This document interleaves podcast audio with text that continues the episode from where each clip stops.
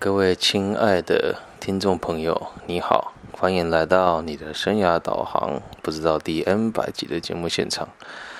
那今天呢，是主要想要制作一集这个专题的节目，致赠给即将毕业的新鲜人。对，恭喜你们，终于结束了四年的这样无所谓的生活。那怎么讲无所谓呢？一是对什么事情都无所谓，二是对什么事情都无所畏惧。那接下来的这段时间呢，你们可能会感觉到惶恐跟担忧，因为疫情的关系，导致现在很多企业无法如期的进行。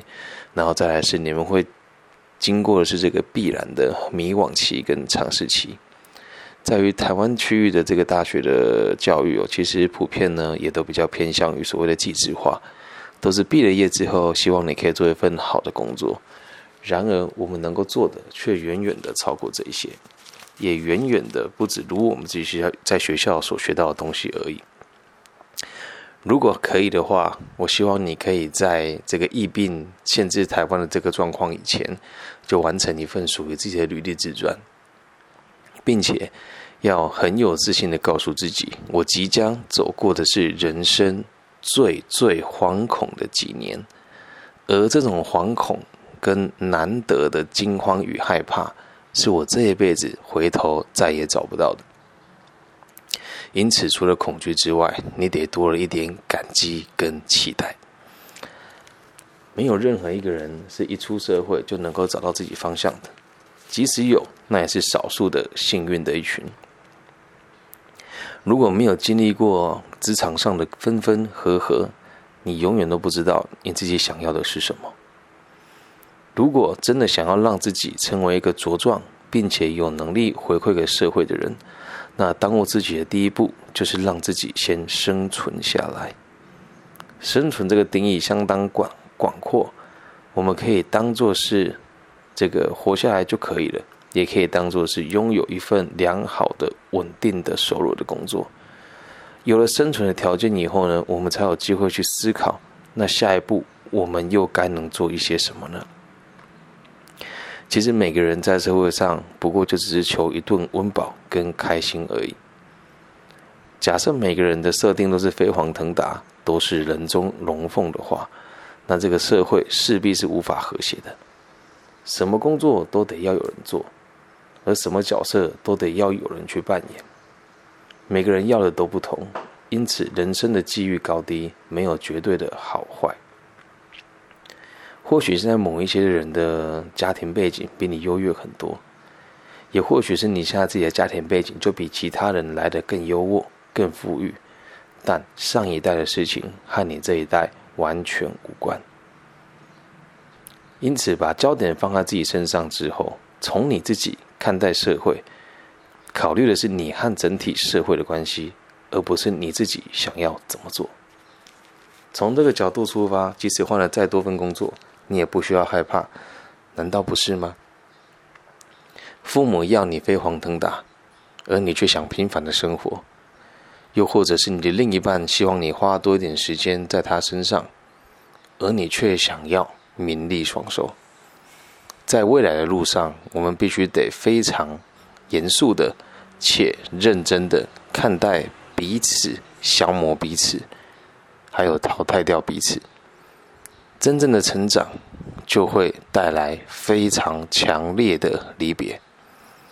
你要离别的不只是过去的习惯，还包含着过去和你在同个城市生活的朋友。那你有准备好要好好的面对这件事吗？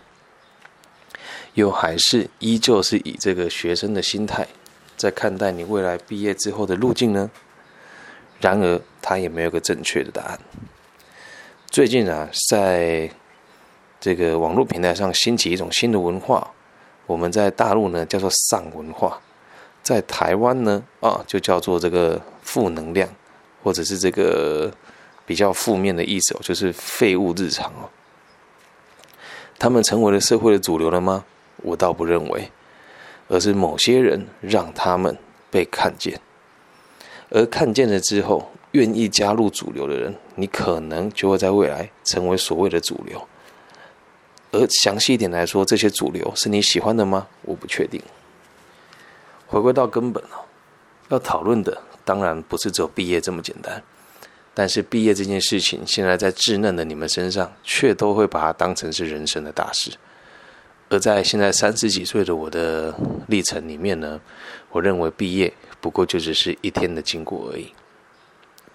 我知道这样子的简单的分享跟演说，可能不会赚人热泪，但是会让很多原本迷惘的年轻人有了更果断的决心。如果你也愿意的话，试着不要参加毕业典礼，你会认为自己的脑袋清醒很多。让我来聊一聊我当时的毕业典礼吧。咱们会有两场，一场呢是学校办理的，一场呢是我们系上自行办理的。光是这样一整天就得花掉大概十个小时吧，包含你化妆、着装、换衣服、拨穗，拨穗拨了两次，校园行李等等的。那你有没有想过一件很有趣的事情啊？你在做这件事情的同时，有没有可能去做其他更有意义的事？一个毕业典礼下来，你得应付多少你可能认识跟可能不认识的人？拍照留恋之后呢？你们再也无法和彼此联系，因为出了社会之后，社会是很现实的，收入会成为我们往来最大的反例之一。而在此时此刻，你所收到的一切祝福，不能说是虚假，但是有多少人是真心的呢？慢慢的会理解到，读书的生涯跟工作上的生涯落差会越来越大，因此很多和我一样在大学一二年级就开始自力更生的朋友们，可能就会跟我一样选择不参加毕业典礼。特别录制这段节目原因是因为这次台湾的疫情相当严峻，那现在呢，很多人说不能参加毕业典礼。那有不少朋友留言跟我说，不能参加毕业典礼会对他的生活带来什么影响啦？说很可惜啦，以后找不到这样子的回忆啊。那我必须得说，某种程度上我是恭喜你们的。某种程度上我是恭喜你们的，因为这个东西本来就是个仪式。很多人认为仪式感相当重要，但在我的世界里面哦，既然讲求仪式感，就代表着你的生活没有目标啊。或许有人认为这样的言论独断，或许有人会认为这样子生活很没有风趣，但是人生真正快乐的事情哦，永远都不是大家做什么你就跟着做什么，当然不包含你自己心甘情愿、自愿成为这样子的人。我们不难看到，在这个社会上会有许多人哦，参加某某些所谓的这个商会组织，或是这个社团团体。在学生时期争取担任嘛？我倒觉得无所谓，毕竟那是一个历练的机会。而出了社会之后，很多人担任这些社会团体的这个干部，目的并不是真的为自己或者为社会做点贡献，而只是希望自己能够被更多人看见而已。而这样子的动力呢，也确实会让你付出很多。但是，我想请问的是，那你得到了什么？因此，希望大家也不要过度的解读我这段语言。也不要说我认为大部分的大学生都没什么用，我的意思并不是这个样子哦，我只是要让大知大家知道，如果距离一个良好的工作者，我们还有很长的一段路要走，所以希望大家不要把毕业这件事情放得这么的大，要知道它也就只是一天的经过而已。我知道这样子的言论在正常的学校的这个招生呢，肯定不，哎，这个学校的毕业典礼肯定不会出现的，因为这好像。在说学校的不是，也好像在贬低大学的学历。可是记住一个原则哦，这里是我表达我个人立场的频道，所以想听咱们就听，不想听呢那倒也无所谓。那也希望透过这一期的节目呢，鼓励更多准备毕业的朋友们，降低你心中的忧虑感。毕竟不是只有你一个人在面对这个疫情，全台湾的人都正在面对这个困扰。没有工作没有关系，先待在家里充实自己。接下来跟大家论述一下毕业生在开始踏入职场以前可以准备的几件事啊。以正面积极的态度来看，现在多了几个月的时间，让大家可以充实自己，未尝也不是一件坏事。第一个原则就是强化你的外语能力。那基础上呢，现在不管你学哪个语言能力都可以了，能够让你在未来呢跟各个不同的区域的人取得这个资讯的交流，可以毫不费力。那工作的这个范围就宽广一点。再来第二点呢，希望大家可以开始理解社会运作的方式。至于什么叫社会运作的方式呢？大家可以参考一本书，叫做《田与权利》，对，讲的是工业革命到现在的管理的形成的流程，还有这个有价证券，然后这个货币银行学，还有人类的心理学等等等等的综整起来，理解人类的行为。接下来第三件事情哦，希望大家拥有强健的体魄。那强健的体魄这件事呢，就是自律的且规律的运动。在第四件事情，找出自己人生现在的最可行的工作，还是可以上网看看求职网站的。那在看完了之后呢，就是第五件事情，得开始撰写履历与自传。那如果在这边听到这个讯息的朋友，假设你真的不知道是怎么写履历自传的话呢，请大家私讯我，我会再开一期这个直播或者是播客，教大家在华人的市场里面该怎么完成你的履历自传，以及找到工作的流程。这五件事情是我们现在就可以做到的。那最后最后跟大家分享三件事情，我们每个人最后呢要面对的都只有三个任务，分别是工作、情谊。跟爱情，那我相信爱情的部分呢，咱们在大学肯定没少谈过。但我们要谈的爱情是无条件为一个人付出，是成熟的，是有责任的。那再来，什么叫友情呢？这个所谓的关系哦。第二个限制就是第二个任务就是关系哦，情谊啊，必须得和别人拥有共同的目标，并且可以认同彼此，这个叫做情谊。在第三个就是最最重要的，我说现在的你们最重要当务之急就是工作了。其实说穿了，我们工作都不过是为了生存而已。